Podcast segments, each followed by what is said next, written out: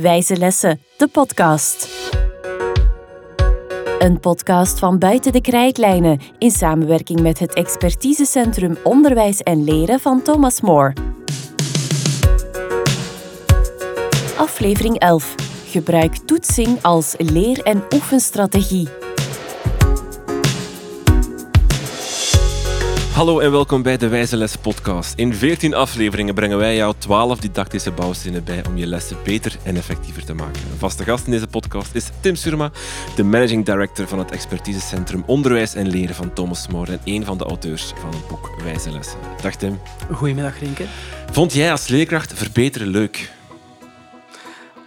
Um, ik vind het een fantastische vraag, Rinke. Ik vond dat soms uh, leuk. En uh, die soms...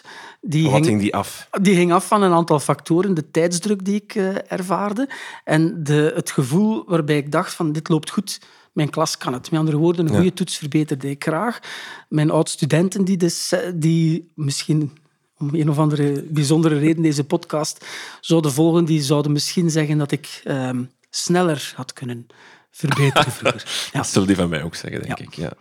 Uh, je brengt altijd iemand mee naar deze podcast. Die heb je vandaag meegebracht. Ik heb Dominique Sluismans uh, meegebracht. Gewaardeerd mede-auteur van het boek. Specialist in toetsing. Uh, in Nederland al geruime tijd. Ik heb Dominique leren kennen toen ze nog bij de Open, of toen ik nog bij de Open Universiteit werkte en uh, Dominique aan de overkant van de straat bij Hogeschool Zuid werkte. Ondertussen werkt ze uh, bij Hogeschool Rotterdam uh, in een lectoraat rond curriculumontwikkeling. En um, heeft ze ook Toetsrevolutie, een collectief van experts rond toetsing, opgestart in Nederland. Dag Dominique, welkom. Ja, goeiedag. Moet jij veel verbeteren in jouw job? Ja, en doe jij het graag? Uh, ja, ik moet even over nadenken. Ja, ja verbeteren, verbeteren. Ik doe uh, ja, ik, ik, doe dat, ik, ja, ik doe dat toch wel graag. Ja? ja. Maar ik doe dat wel het liefste um, op zaken waar ik mezelf ook wel ook heel competent in voel. Ja. Dat wel. Dus als ik iets moet verbeteren waar ik zelf ook denk van, hmm, waar gaat het hier over? Dan vind ik het een stuk minder, uh, minder leuk. We gaan het vandaag hebben over een nieuwe bouwsteen uit het boek Wijze Lessen. Gebruiken van toetsing als leer- en oefenstrategie. Wat houdt deze bouwsteen nu eigenlijk in? Ja, de bouwsteen houdt uh, uh, voornamelijk in uh, wat je in je didactiek kunt doen, maar ook als leerling zelf, om voortdurend ja, je geheugen te activeren. Dus um, wat zijn manieren om um, ja, eerdere kennis die je hebt gedaan, kennis die je hebt opgedaan, om die weer opnieuw op te halen? Um, ja, om vanuit daar te komen naar um, ja, echt het ook het lange termijn onthouden. Mhm. En um, ja, het is een hele fascinerende bouwsteen, omdat um, we volgens mij iedereen er elke dag mee geconfronteerd wordt. Dus dat geeft ook wel hè, een soort troost hè, van, oh ja, dat is iets waar, uh, wat we allemaal herkennen. En tegelijkertijd, wat zo logisch is, we heel weinig doen. Voor mij was het de meest baanbrekende bouwsteen bij het schrijven van het, uh, het boek. Het houdt eigenlijk in um, dat, uh, dat toetsing niet enkel uh, een meetinstrument is om te kijken of iets beheerst is, maar ook zelfs uh, in staat is om je geheugen te veranderen. Hè. Dus Robert Björk noemde het een memory modifier. Hè. Dus met andere woorden, elk moment dat iemand, leerling, leerkracht, mens, zich iets moet herinneren over een bepaald onderwerp, dan zal ehm, Dan zal hetgene je je moet herinneren hebt beter beklijven in de toekomst. Be bekijk het als het verschil tussen... Uh, ik vertel jou dat de hoofdstad van uh, Madagaskar Antananarivo is. En de volgende keer vraag ik aan jou, wat is de hoofdstad van Madagaskar? En dan moet je even nadenken. En die paar seconden dat je nadenkt, om al dan niet op het antwoord Antananarivo te komen, Um, dat zijn de momenten dat er een toetseffect geschiet. Mm -hmm. En het oefenproces zelf, dat staat in ons boek opgeschreven als retrieval practice. Bestaat, ik heb nog altijd geen echt heel goede vertaling in het Nederlands gevonden. Ah, het, is, het is wel een goede, maar die duurt te lang. Eigenlijk is het het oefenen van je herinnering. Ja. He, dus je, hoe beter dat je geoefend wordt in iets herinneren, dan spreekt het voor zich dat je ook in de toekomst daar beter in wordt. Ja. Vandaar dat... Um, dat wij in ons boeken een soort van lans wel gebroken hebben voor die toetsing in te zetten als leer- en oefenstrategie, meer dan enkel een evaluatieinstrument, maar wel als, uh, als didactisch, didactisch hulpmiddel in de les, maar ook buiten les door de leerling om beter te leren onthouden. Dominique, vorige keer dat je hier was, hebben we een semantische discussie gevoerd over het woord toetsing. Dat moeten we misschien nu ook even doen, want we mogen niet, denken aan een, enk- of niet alleen denken aan een toets op papier, een overhoring, zoals we het misschien ook noemen, maar het kan echt, het is ook gewoon, zoals Tim daarnet zegt, een vraag stellen aan je leerlingen van wat was nu weer, Precies. wat we vorige les gezien hebben, de hoofdstad van Madagaskar bijvoorbeeld. Iedereen denkt Een vraag aan je leerlingen of de leerlingen die een vraag stellen aan zichzelf. Ja. Dus hè, jezelf overhoren past ook heel, eh, heel goed bij. Dus eh, ja, het is, het is een vorm van toetsing ook hier weer. Hè, van even bij jezelf achterhalen van eh, weet ik het nog? Of, eh, maar in, in, in, in, ja, in essentie gaat het over het herhaaldelijk terughalen van, ja, van, eh, van eerder opgedane kennis. Dus dat, Welke link is er, eh, om de bouwsteen even met elkaar te linken, met bouwsteen 1, die voorkennis activeren? Is, is voorkennis activeren een soort van onderdeel van toetsing als, als leren- en oefenstrategie? Of is het omgekeerd? Je kunt voorkennis activeren door die mijn toetseffect te proberen ophalen. Maar er zitten wel nuanceverschillen in.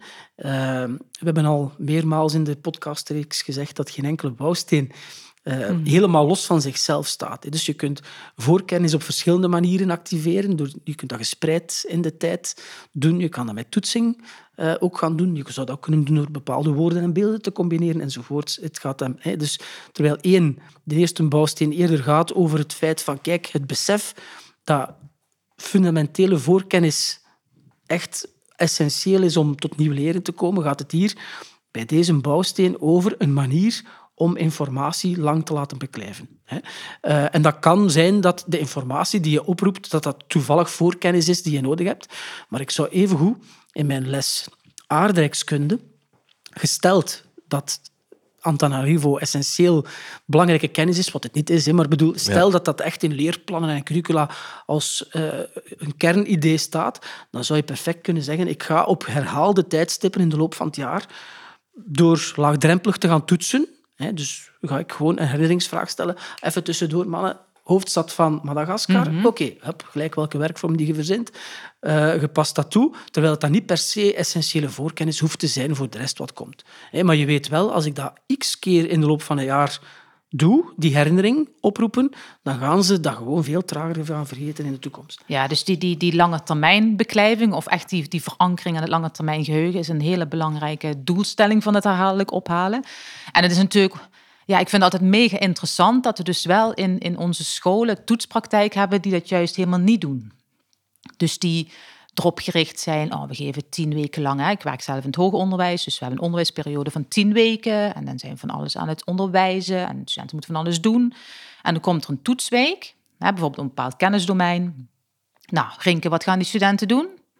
Goed studeren, hard studeren. En wanneer? In die week voor die toetsweek. Ja, nou, dan ben je nog heel optimistisch, hè? misschien een dag of twee dagen van tevoren. En dan, dan gaan ze toets, hè, dan misschien, ik heb het idee dat je nu voor over jezelf hebt, en dan ga je die toets maken, en dan, wat gebeurt er vervolgens? Daarna kom ik er nooit meer op terug. Als na die toets, hè, ja? ja, dan gaat het en dan, verder. Okay, en dan kom ik twee weken later bij jou terug, en dan krijg je nog een keer diezelfde toets, en wat gebeurt er dan?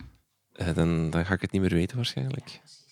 Waardoor je dus de, de publieke perceptie krijgt dat oh, examens die hebben toch geen zin, want nadien ben ik alles vergeten. Terwijl het heel vaak uh, het omgekeerde kan, kan zijn. Dus be, er zijn heel wat didactieken die op korte termijn heel succesvol kunnen zijn, maar ook heel veel studiemethoden die op korte termijn heel succesvol kunnen zijn. Maar toetsing uh, inzetten als herinneringspoging, mm -hmm. hier is ene die dat net een stukje doorprikt als ik nu... Ja, Rinke wordt hier echt onder vuur genomen vandaag. Nee. Stel nu, Rinke, dat ik, uh, dat ik terug aan jou uh, vertel dat de hoofdstad van Madagaskar Antananarivo is, dan ga je een vorm van herkenning hebben. Dan ga je zeggen, ah ja, ja, ja. Maar mocht ik de vraag stellen, ken je de hoofdstad van Madagaskar nog? Dan... Uh, als ik, als, stel dat er nu een half uur of een uur tussen die uitleg gezeten had, dan is de confrontatie met je eigen vergeten een stuk lastiger. en is die herinneringspoging die kost veel meer inspanning. Uh, en dan maakt het u dus ook een stukje moeilijker. Hè? Uh, maar het is wel een, een, een, moeilijkheid die gewenst is. Want het is net door die, uh, die inspanning die jij doet om je Antananarivo, te, Antananarivo excuseer, te herinneren, dat je het in de toekomst trager gaat gaan vergeten. Hè? Je wilt die moeilijkheid. Je wilt dat je leerling Echt, moeite ja. moet doen. Dat die, dat die, die mag niet zomaar direct kunnen zeggen... Allee, dat, dat is heel goed, maar om, om het, effect, het, toetsing, het toetseffect te hebben, moet hij even denken, oh, wat is dat nu Die moet zich iets proberen herinneren, ja. Dus dat wil ook automatisch uh, dat impliceert natuurlijk dat niet elke vraag een toetseffect in zich draagt. Stel nu voor dat je echt totaal niet weet uh, uh, dat, hey, dat Antananarivo de hoofdstad is van Madagaskar en ik vraag dat aan jou, ja, dan heb je niks om te herinneren. Mm -hmm, Dus hetgeen mhm. dat Dominique bij de start van deze aflevering zei, die gaat het, over, het gaat over eerder potentieel verworven kennis. Mhm. Maar die kennis is heel ruim. Dat kan ook een, een, vaardigheid, met andere woorden, zijn, dat je iets moet uitvoeren. Je moet dat wel ergens bezitten om het je te kunnen herinneren. Dus als het mhm. een soort van gokspel wordt, dan heb je hier weinig effect aan. Ja, en het mooie is door het als leer- en, en didactische strategie in te zetten, dan ben je ook het vergeten ook kansen aan het geven. Dus in, als we het nu alleen maar hebben, geven jou vaak misschien met een tentamen één herinneringspoging. Als je dan ook faalt, dan heb je daar meteen ook last van. Wat juist deze bouwsteen doet, is leerlingen heel veel van die herinneringspogingen geven. Maar er zit ook nog niks, geen consequentie aan vast als je daarop nog niet succesvol bent. Sterker nog, hij is heel functioneel. Wat gebeurt er in de hersenen dan bij een herinneringspoging? Want wat is het verschil tussen ik als leerkracht die gewoon om de vijf lessen een keer de hoofdstad van Madagaskar vernoem, tegenover dat ik de vraag stel, wat is de hoofdstad van Madagaskar? Wat verschil gebeurt er in de hersenen waardoor dat zo sterk effect heeft? Alleszins die, die verbindingen um, die, die eigenlijk die herinnering van die leerstof mogelijk maken, die worden versterkt. Ik ben geen... Um, geen neurologisch expert, maar als je bijvoorbeeld het boek van Stanislas de Hane uh, erbij zou nemen, wat een, een, fantastische wetenschapper is in Parijs gevestigd, die heeft een aantal van die retrieval practice experimenten gedaan onder fMRI. En die ziet ook echt letterlijk die bewegingen, eh, neuraal, eh, ziet hij dat, dat, dat, dat die schema's, dat die verankerd worden. Er bestaan technische namen voor die ik nu vergeten ben. Ik zou dat een poging moeten doen om te herinneren eigenlijk. Mhm. Maar het, het, eh, het, het, eh, het feit dat dit hier op, in verschillende wetenschapstakken ook opnieuw bevestigd wordt, los van het onderwijskundig en het psychologisch onderzoek, want eigenlijk is dat een heel oud psychologisch effect, onderwijskundig sinds de laatste 15 jaar opnieuw herontdekt. Uh, en nu ondertussen ook op, neurologisch vlak versterkt, zie je dat het een heel krachtige, een heel krachtige moet zijn. en daarbij moeten we altijd naar die kern van dat proces blijven teruggaan. Dus namelijk herinneren, herinneren en nog eens proberen laten herinneren. Zit het ook in het actieve? Als, ik, als ik het zeg tegen mijn leerlingen, zitten zij passief, zij luisteren. Als ik het vraag, dan moeten zij actief, ja, iets actief gaan doen, namelijk gaan herinneren, activeren van, van hun hersenen. Ja, ja en het is misschien ook goed dat je het wel even actief noemt. Hè? Want ik, ik, ik verbaas me altijd over, het, over, de, over de combinatie actief leren. Leren kan eigenlijk nooit zonder aan het denken te worden gezet. Dus eigenlijk wat je doet, is een actief beroep doen op dat, op dat nadenken. Waarbij een vraag van snap je het nog allemaal of uh, wie weet het nog, daar kun je eigenlijk, en dan kan iemand heel actief zijn, bij wijze van spreken letterlijk in zijn, uh, in zijn motoriek, maar het zegt nog niks over leren. Dus ja, net zoals die woorden van formatief, actief en passief. Ja, ik vind dat altijd hele. Ja, het heeft mij te maken met de mate van dat je aan het denken bent. Ja. actief uh, leren is eigenlijk dubbelop. Want leren is altijd ja, actief. Of kan je ja, een soort van, uh, eigenlijk wel. Ja. ja. een beetje. Maar goed. Het, uh... Ja, als je het heel praktisch nu, nu, nu bekijkt. Stel dat je een bepaalde... Van het perspectief van de leerling. Dus je zegt, je gaat bijvoorbeeld woordenschat voor voor, uh, voor Frans uh, studeren. En je gaat dat doen door jezelf te testen. En dan ga je bijvoorbeeld flashcards uh, mm -hmm. maken. en dan, dan oefent eigenlijk de leerling ook dat toetsen, of die, dan creëert hij voor zichzelf toetseffecten. Dus die ziet tafel langs de ene kant staan en dan test hij zichzelf, tafel uit table, die draait om en die krijgt dan feedback. En straks over feedback zeker nog een stukje meer, want dat hoort er inherent ook bij. Mm -hmm. um, en wat er op dat moment gebeurt, dan naast het feit dat de herinnering getraind is en dus die leerling tabelen langer zal onthouden dan wanneer hij gewoon op een blad tafel tabelen had gelezen. En naast dat zijn er nog heel wat andere voordelen voor, uh, voor leerling en leerkracht dan dat toetseffect. Ja, en dat is misschien waar ik dan toch wel door gefascineerd ben, maar ik weet niet hoe jullie dat zien. Ik heb zelf twee kinderen en die blijven hardnekkig samenvatten, uh, asseren. Dus het is blijkbaar toch nog steeds moeilijk. hè? En dat zie je niet alleen bij mijn eigen kinderen, maar ook bij, bij, mhm, bij mhm. studenten. Of bij, dat de manier van, van bestuderen toch nog heel erg op die strategieën blijft. En het zelf testen, zelf overhoren, zelf flashcards maken. Omdat ze het ook vaak gedoe vinden. Ah, ja, ja, ja, ja, tu, eh, Je, je zou er vele oorzaken kunnen voor bedenken, maar zeker twee. Het zou zomaar eens kunnen dat heel wat mensen, leerlingen, maar misschien ook leerkrachten, misschien zelfs niet heel goed op de hoogte zijn van welk magisch effect dat de toets, Mhm. toetsen op zich al heeft.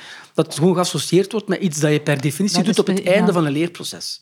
Ah ja, toetsen, waarom zou je... Ik doe het wel als ik het geleerd heb. Mhm. Dus als er al zelftoetsing ingezet wordt, dan doen we het nadat we geleerd hebben, terwijl wij eigenlijk zeggen, nee, je moet ermee starten, bij wijze van spreken.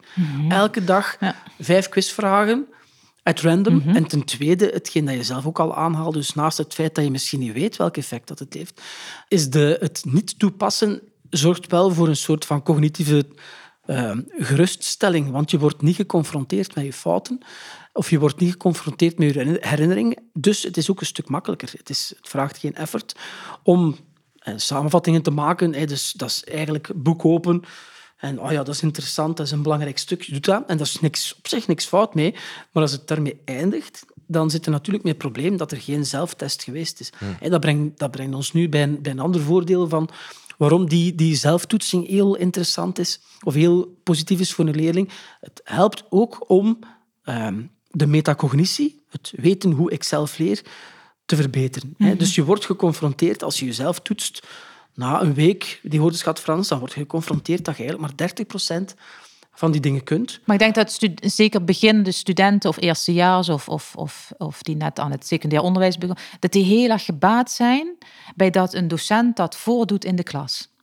Het, het hoe je het, hè, dus het overhoren. Dus dat zij ook, ook leren hoe ze dat straks ook bij zichzelf kunnen doen. Want ik denk dat wij overschatten dat een leerling of een student dat zelf gaat doen. Die blijft toch, oh, die toets is over tien weken, ik begin dan. Dus dat, die toetsstrategie, hè, jezelf overhoren in combinatie met gespreid oefenen, hè, de andere bouwsteen. Ja, dat is toch iets wat voor een student of een leerling ja, vaak ook nog heel weinig... Ja, en dan zijn de, de beste studenten hebben dat niet nodig, hè, of de beste leerlingen, maar die hebben eigenlijk sowieso geen leerkracht nodig.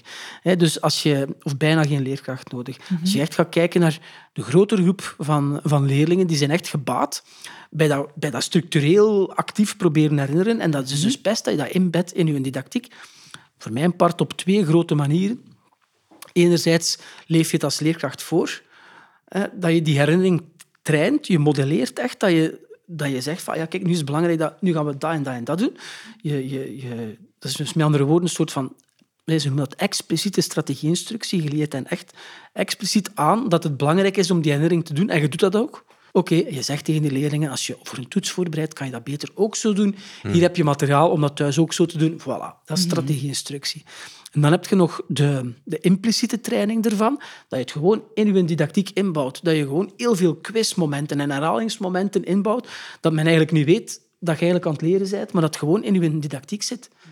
Als jij als leerkracht wiskunde vijf keer in de loop van het schooljaar vraagt aan je groep van het eerste middelbaar, eh, hoe noemt die horizontale as, x-as, verticale as, y-as, als je dat gewoon zes, zeven, acht keer verspreid in de loop van het jaar doet, dan weet na verloop van tijd iedereen dat. Ja, hoe kan je erop inzetten? Ik denk dat we daar eh, misschien naartoe moeten nu. Hoe kan je het concreet eh, gaan aanpakken in je klas? Ik, de- ik denk een belangrijke misschien, wederom, is zorgen dat je heel de klas aanspreekt. Wat heel de klas die herinnering gaat eh, aanspreken. Nou ja, ik denk wat Tim al heel mooi ehm, net beschrijft. Hè, van je maakt het zo'n onderdeel van je, van je didactische aanpak, dat het, dat het, ehm, het aanstaan van die leerlingen, dat je dat eigenlijk veel meer aan het eh, stimuleren bent. Dus eh, dat leerlingen ook bijna weten van, oh ja, ik, ik, ik weet dat tijdens deze les een aantal keer er een aanspraak wordt gedaan op, en het hoeft niet altijd ik te zijn die daarop antwoordt, maar dat een soort van ja, dynamiek ontstaat waarin dat die herinneringssprong, dat ook, ook leerlingen echt het ook heel leuk vinden om daar ook aan te gaan, te gaan deelnemen. En dat het, hè, dus ik, denk dat ook voor dat, je kunt natuurlijk heel veel leuke manieren, of leuk is misschien niet het goede woord, maar in ieder geval wel manieren die voor bepaalde doelgroepen gewoon heel erg goed past. Dat ze toch, die dan helemaal inderdaad niet wat jij zegt, beseffen dat het gaat om, oh, er wordt nu iets van mij verwacht, maar dat het zo, ja, dat, dat vind ik heel mooi als ik dat in, in, in lessen zie gebeuren. Sinds het moment dat ik eigenlijk wist wat de kracht van die toetsing was, dan ben ik eigenlijk mijn les, sinds dat moment, elke, elke les ben ik gestart met een toets. Maar dan niet, Rinke, de toets, waar we het al vaak over gehad hebben, maar ik varieerde in de, in de aanpak. Dus die, de, de werkvorm waarmee ik dat deed, dat was anders. Ehm, dat kon digitaal zijn. Dat je zegt van zet allemaal uw of een, een, smartphone of een, eh, een tablet, afhankelijk van welke klas dat ik zat. Of andere tools die scans toelaten van eh, meer keuzevragen. Eh Plikkers is er zo'n hele goede voor, die ik eh, vaak gebruikte. Maar soms ook gewoon drie vragen. Ik wandelde binnen en ik bedenk die vanaf het moment dat je aan de deur staat tot als je ergens aan een bureau zit en je denkt één vraag van vorige week, één vraag van vorige les en ook eentje van twee jaar geleden. Zo'n retrieval Hop, grid. En eh. echt retrieval. En je bedenkt die ad hoc. Of je hebt een vraagdatabank eh, voor jezelf die je ergens mee hebt, al dan niet digitaal. Wat ooit een fantastische collega geschiedenis, die de toetsbokaal geschiedenis maakte en die, die, die vertelde, ja kijk, op het einde van de les eh, vraag ik aan mijn leerlingen om één of twee vragen op te schrijven die ze bijgeleerd hebben in deze les en die ze ook kunnen beantwoorden. Die verdwijnt in de bokaal geschiedenis. Ah, mooi. Ah, ik bedoel, Ja. de leerkracht filterde er het beste uit. Dat was ook meteen een goede manier om te checken wat men eigenlijk allemaal begrepen had uit die les.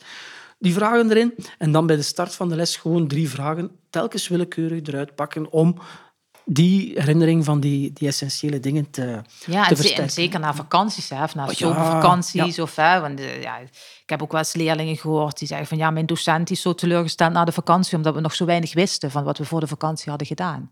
Nou, dat zijn denk ik mooie aanknopingspunten om bewust te zijn van oh ja, ik moet echt weer even... Een, een exit-ticket, is dat ook zo'n voorbeeld? Zo een, een, een kortoetje of... of allee, eh, Dat kan als je, daarmee, als je daarmee naar een herinnering peilt wel. Want op zich dacht ik altijd vroeger, dat doe je om te weten of dat ze het begrepen hebben allemaal.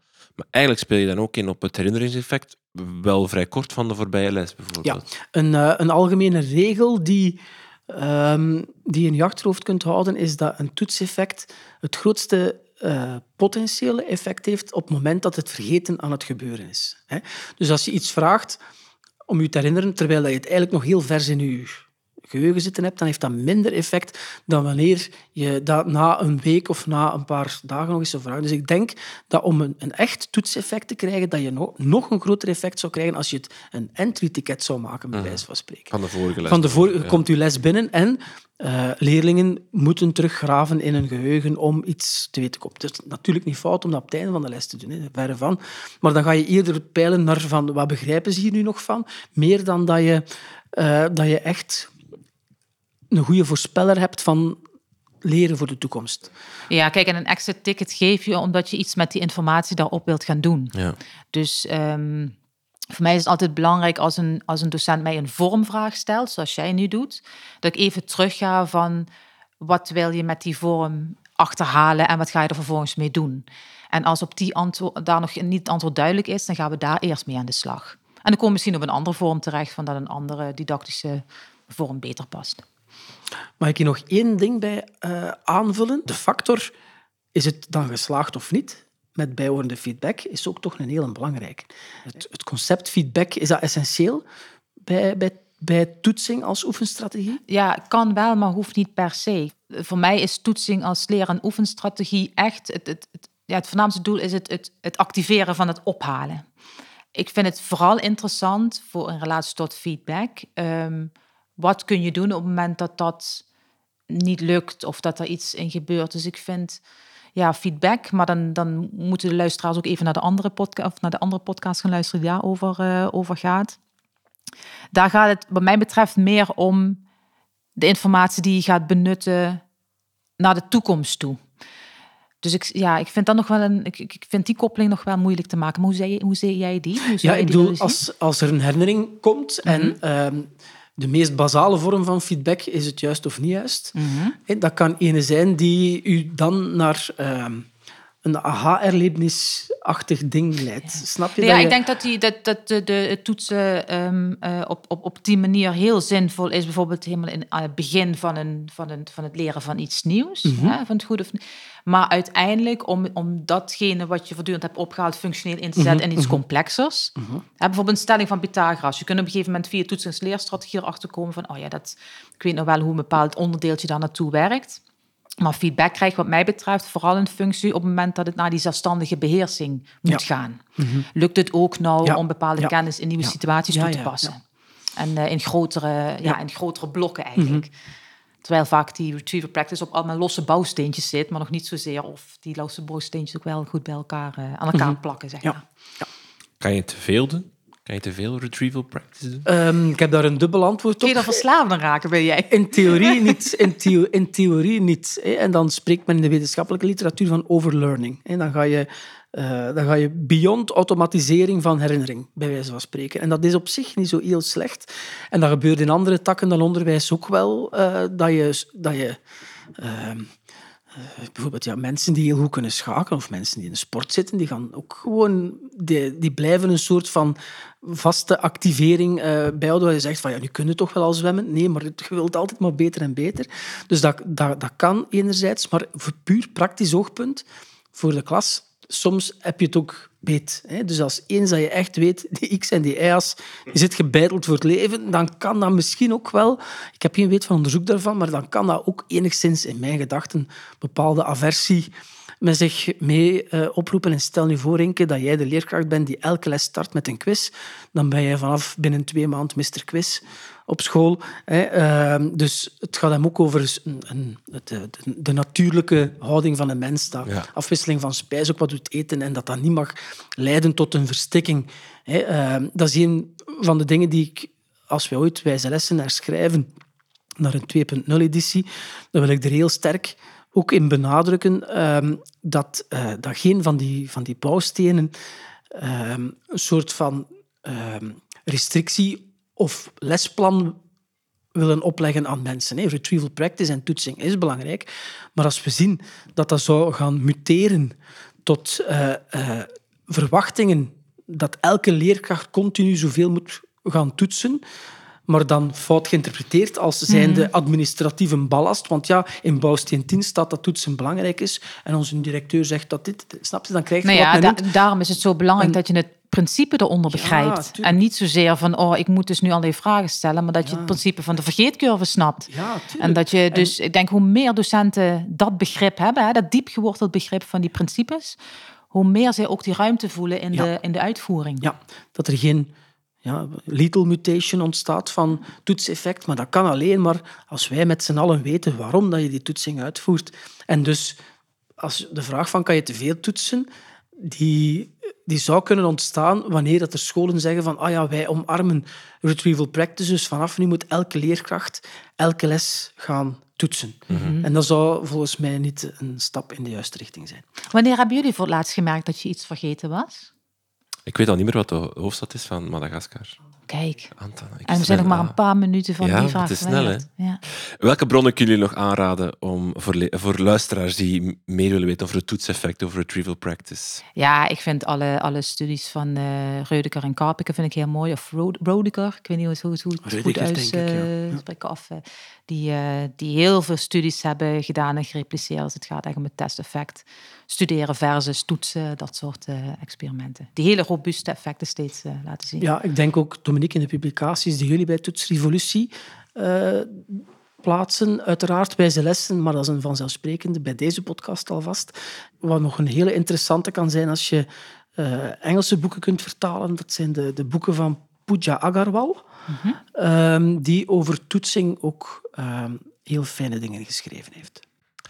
Al die tips en suggesties vind je in de show notes van deze podcast. Tim, Dominique, heel veel dank voor dit gesprek. Wijze Lessen, een podcast van Buiten de Krijtlijnen in samenwerking met het expertisecentrum Onderwijs en Leren van Thomas More.